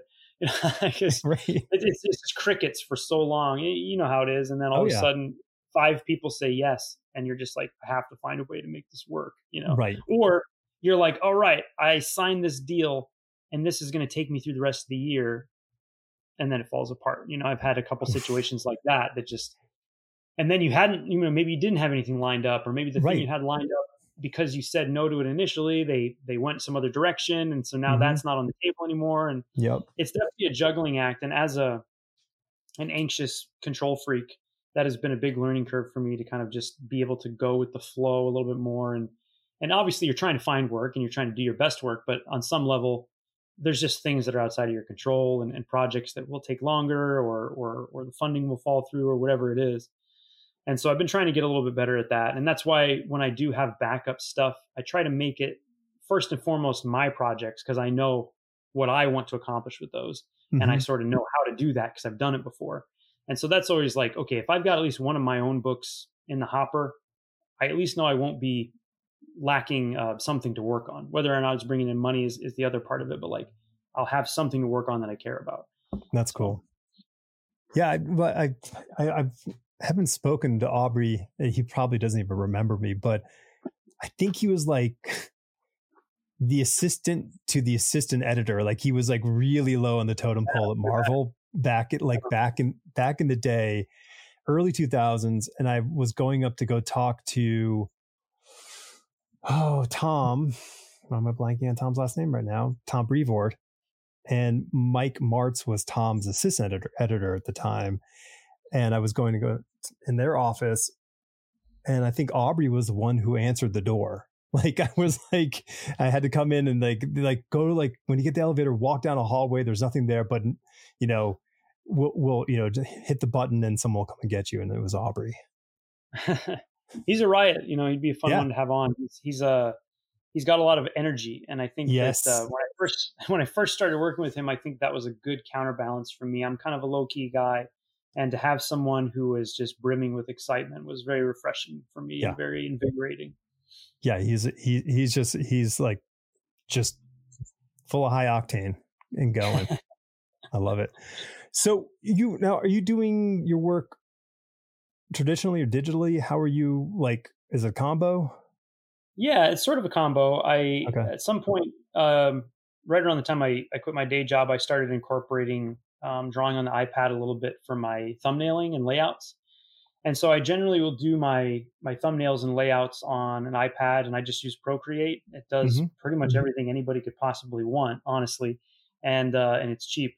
And so I do uh, the thumbnails on there, and, and and depending on the page, sometimes I will do a little more detailed uh, stuff on there um, for things like if I need to do a perspective grid or if I'm drawing uh, a character I've never drawn before, I might develop them a little further in, in, the digital form, and then I print that up onto Bristol in Blue Line, and then mm-hmm. I do my pencils and inks over that, and then yeah. it comes back in through the scanner, and then uh, so that's generally how I work. Um, even before I had the iPad, I was doing sort of a weird thing where I would in my sketchbook draw different moments from the book or, or panels, and then I would end up kind of compositing them digitally, yeah. and then I would print that out and then trace it onto the paper.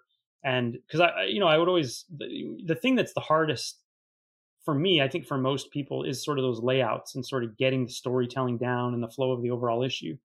And the advantages of doing a lot of that stuff digitally, just I really enjoy, even though I don't particularly like drawing digitally.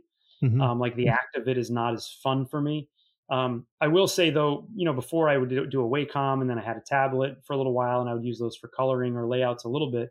But once I got the iPad, it felt a lot more natural and easier okay. for me to draw.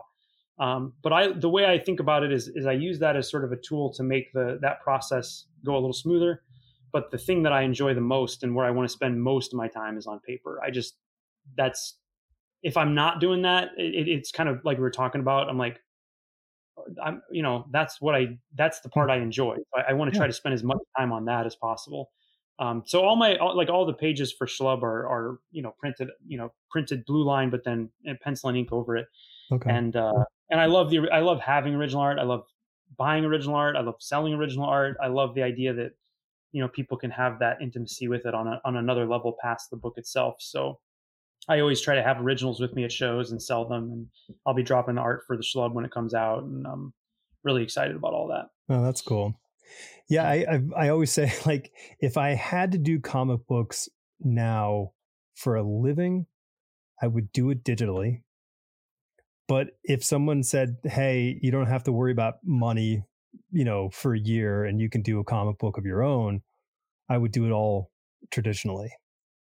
Yeah, I mean, it, it's fun, and and there's advantages to digital, and and I, and I color my own work when I do when I do my own books, and mm-hmm. and I mm-hmm. color digitally. I color on the iPad mostly, right. um, and then a little bit of Photoshop in there. But um, you know, part of it is is also like I've been drawing on paper since I can remember, mm-hmm. and so I could get more proficient with digital, of course, right? I mean, anybody could, but I don't have a strong desire to be 100% digital and be proficient with it. And there's just things that happen on paper that, for me, again, that it's not just where the joy is, but it's also I just think where my skills excel a little bit. Um, and it, it, sometimes bothers me because it, I would be a lot faster and probably a lot cheaper if I was digital, but mm. uh, but then I would also be sacrificing the joy of drawing on paper and also the the the, the additional income of selling originals and yeah. doing the commissions, which which nowadays is is is not not bad if you can if you can get people to pick up the the pages. Yeah, if you ha- I mean if you have a fan base that wants to collect your artwork, it's a, it's an it's an amazing stream of revenue. Um yeah, I the, you know, I don't know, I mean I love love inking with a brush. I mean, I, I haven't done it in a long time, yeah. but Zen. there is nothing more like really doing it in my mind than yeah. having a you know a brush fat with ink and it's going to go do the job. And you ha- and you have to like handle that bronco the whole time. It, i mean i get excited just thinking about it. Yeah. Like i that's that's the magic for me is is just making the marks and, and looking at them and feeling the ink on the paper and uh, you know that's that's worth the low pay, the long hours, the sore neck. like that's there's something magical there, and that's the drug I'm always chasing. Is like those experiences of of the actual act of making it, but then doing something that you know that you have in front of you, and you're like, whoa, you know, like this this is like you know it, it has happened, you know, and uh, mm-hmm like that's the drug you're chasing. I mean, most of the time you're just frustrated and you're not getting what you want and yada yada yada. Right. But like when you hit that that perfect moment of just you're flowing, you know, it's the middle of the night and the, the ink's flowing, the pages are looking great, you're feeling happy. I mean, nothing else compares to it. No, it's it's. I mean, it, it's an amazing feeling. Um, you know, it's this this sort of elation, terror, all kind of mixed up it rolled you know rolled up into one thing it's this real kind of interesting roller coaster yeah absolutely yeah. I, I don't know if I say I miss it because it's, it's so it's so bloody hard, but um I, I you know I love I love the memory of it. I'll tell you that much. Yeah, I'm not I'm not to the point of hating it yet. And, no, no, uh, not, honestly, not hatred. Yeah. Well, sure, right. I'm but old. I'm not for me. Yeah, but I think I think that you know I definitely do uh, you know, right now I'm all in on on kind of doing superhero stuff. Yeah. But um, I know that in my future there'll be another another turn that I take with it where I I try to do something different because that's what I love about mm-hmm. it is that there's so much room in this medium of comics to do so many different kinds of things, and I would hate to limit what I could experience, you know, in, in making different kinds of work. And so you know, right now I'm I'm just obsessed with action, muscles, and punching, and superheroes yeah. and all that. But uh, you know, I did a serial killer book before, and I did a, a, some kind of weird esoteric sci-fi book before, and I did autobio before, and and like I see more of that in my future too. And and mm-hmm. and so part of it, and you've probably done this too. It's like working on different genres and working with different people. That keeps it exciting, so that the the, the grind part of it sometimes uh, feels like less of a grind. Like I said, you find those collaborators that, that inspire you, or you find another thing I do a lot is I'll change up my tools. Like, what's a new pen I can try? Yes. Or oh my what's God, a new paper size I can work with, or something mm-hmm. like that. I that's that's a huge huge thing. I mean, for anybody who is you know struggling with this the process of becoming an artist, um, there is nothing will get you to another level of creativity faster than changing the tool out because the gray matter has to recontextualize how you solve this problem with this new yeah. thing in your hand.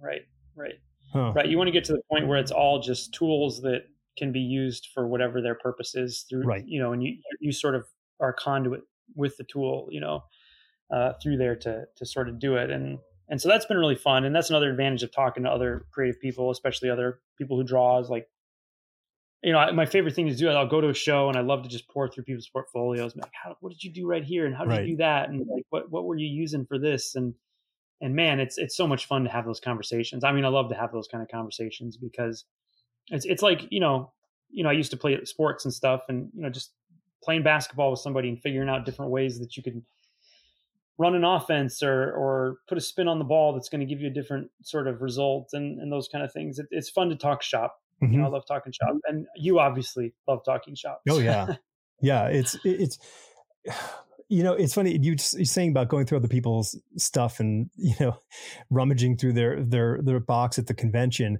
but it's re- what's really funny is that when you're young, you see the other person's tool as the answer. Yeah. And when you get older, you don't see the tool as the answer, you see the tool as another option. Yep. yep. And it's so like, it's the best. It's like so yeah. cool when you get to that point.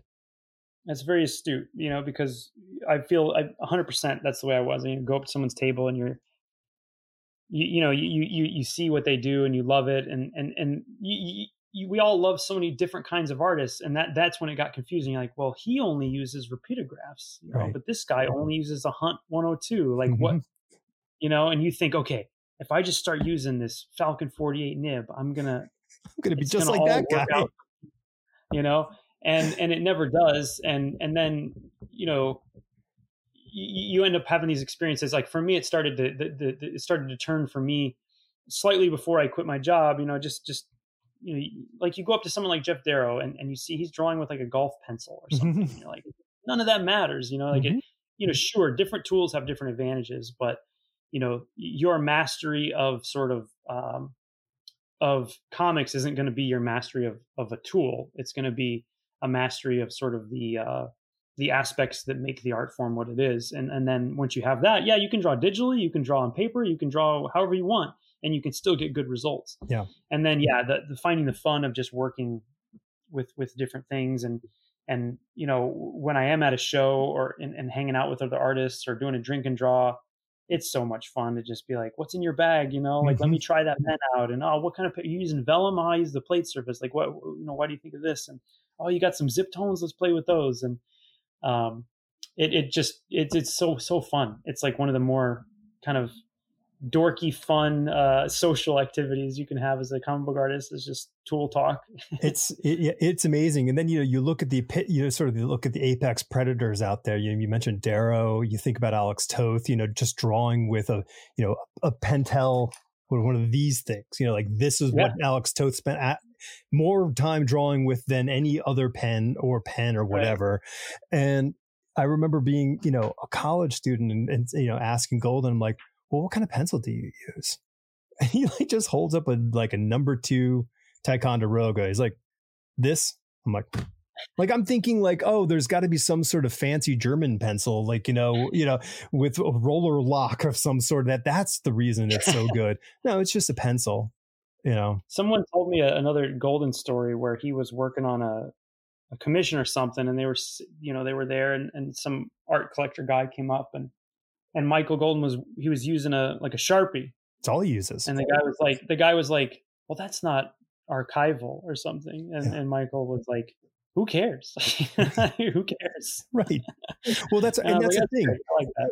You go like you go all you go through the floor, and there's all these great artists, and we love them, and they they do brilliant stuff, and they've got their inks, they've got their washes, they got brushes, they got this, they got that, and then you go to his table, and it's just a pile of sharpies, and you're like, all right, like eh, because he's just doing a thing. It's just yeah. a tool. He's not ma- he's not making artwork for reproduction. He's not doing, right. you know, he's just sitting there and this is the easiest thing to do to do the work that he do. Right. Okay. Right. Yeah. Right. And even if I even even as someone who loves having originals, I mean, I love that. I love to see how they age and none of it's permanent. You can yeah. have the most archival thing ever, man. It's gonna mm. burn up in a fire. It's gonna yeah, rot exactly. in a thousand years, right? right? So it's like I, I, like to see the aging of those things. I like to see weird marks on it, coffee yeah. stains, and I try to keep my art pretty clean. But there's it's there's messes on it. There's parts where I cut it out. Yep. There's so much white out on my stuff. It's just covered in, in it, you know. But I hope people appreciate that because to me, the engagement with with the original art is that I know I know that that artist was spending time with that mm-hmm. Piece of paper, and now I get to spend some time with it, you know, and, and I get to have it, and I get to sort of have that deeper connection to something that has meaning for me. And so the book is one thing. You know, books by their very nature, I think, are intimate and cerebral things that we get to engage with in a much different way than, say, a movie or music. And I think that um, that added layer of, of, of seeing, you know, a piece of the process that the maker was intimately involved with is, is um, you know, that's that's sort of the another as a fan, that's the drug, and as a creative, that's the, another drug I'm always after. And uh, you yeah. know, if I had a million dollars, I'd be buying original art every day. Mm-hmm. But right now, I try to just pick the ones that are great. And I, you know, as an artist, you know this too. You, you sometimes have the advantage of trading with people, yeah, and uh, sure. And so, yeah, I mean, I, I, like I like seeing the messy stuff. I like seeing the the sharpie fill-ins and the you know the parts where they just put an X and and decided to have the colors fill it in. Even something as simple as that is very mm-hmm. exciting to me. Yeah, no, it's it's. I mean, it's all it's all very cool, and I you know, like when you asked earlier, and it's the nostalgia aspect just kicks in so often when I'm having, you know, these talks because I'm like, oh yeah, that's that's exactly those feelings. That's the feelings when I bought, you know, pages back, you know, in the 90s, going, you know, because you're looking behind, you get to lift the curtain and you get to look back, like, oh, this is how it's made. Like there is that kind of magic of seeing the real work. Yeah. Damn. That's good stuff. now I need to go look at some original art. I know, I know. So the schlub comes out. Was it the twenty second, third? Yeah, the 23rd of August, and then uh, you know we have an issue coming out every month. We're we're way ahead of schedule, so uh, you know it should be out every month. And uh, the first arc is full of twists and turns and tons of awesome characters, and I just cannot wait for people to see it. And we've got even more twists and turns that uh, you know there's other crazy things going on. I can't even mention right now. Uh, but they're very exciting, and so cool. I, I, cannot wait for people to see it. And I I would like to build an audience as time goes on. I I, I don't feel like, you know, I don't think that I never want to be a, a, a I, I wouldn't want it to be a, a comic where the first issue is the best selling. I mean, that's usually the case, right? Right. But I think in a perfect world, you want your your book to to gain an audience because people enjoy it and they want to mm-hmm. spread the word, and so that's what we're hoping for. And uh, and I feel very very proud of the work we're doing, and, and it's been an honor to work with them, and and to have my first book at Image has been uh, yeah, it's a dream come true. It's a dream come true. Something I've wanted to do forever. So you got a great lineup to have your be your first book with Image, so that's not bad. Very fortunate. Very yeah. fortunate to work with. I mean, Ryan is like I said, one of the greats right now, and Kenny I think is a writer who's going to go down. You know, in you know he, he he's he's on those way up. You know, mm-hmm. he's they just keep giving him more keys over at DC and and uh, and Spicer too. I think Spicer not only is a great colorist, but he he works with really great artists. Yeah, and also me, and he's and he you know he's a very he's a very good colorist, and so I, it's like it's like all these great pieces have come together and so it, i'm very excited about it and, and I, I, truly believe if people pick up the book they'll find something cool about it that they can enjoy. Yeah, well, listen, I've only read one issue, but it was it was great. So I am. Um, Thank you. I'm, I'm, I'm hopeful too. So I don't get a take. I don't get a cut. You know, cut of the take, but I'm still excited. well, I appreciate that. yeah. Um. Right on. And are you going to any shows for us rest of the year? Uh, so this year I don't have any on the calendar. Um, hoping next year to get back out there again with the book being a couple issues deep. Um, you know, I, I, had done C2E2 and Heroes Con and Cake earlier this year, and those are three shows that I'm hoping to do again next year. But it would be really great if I could get to the East or West Coast next year as well. I, I, I would love to do New York or do Emerald City again or uh, San Diego or something in LA uh, would be nice because um, I haven't been to. I've never actually been to New York City Comic Con, oh. and I've never tabled at San Diego. I've only gone as as a attendee. But yeah, hoping to be at more of those. Awesome. Right on. It was an absolute pleasure. I'm really glad we got to do this. Yeah, thanks for, for having me on. It's it's always fun to talk shop with folks and, and, and to meet somebody with, with your illustrious history and, and get a chance to talk to you has been really rewarding for me. So I really appreciate you taking the time. Oh man, it was it was an absolute blast. Good luck with the uh, the launch of the new book. Thank you so much.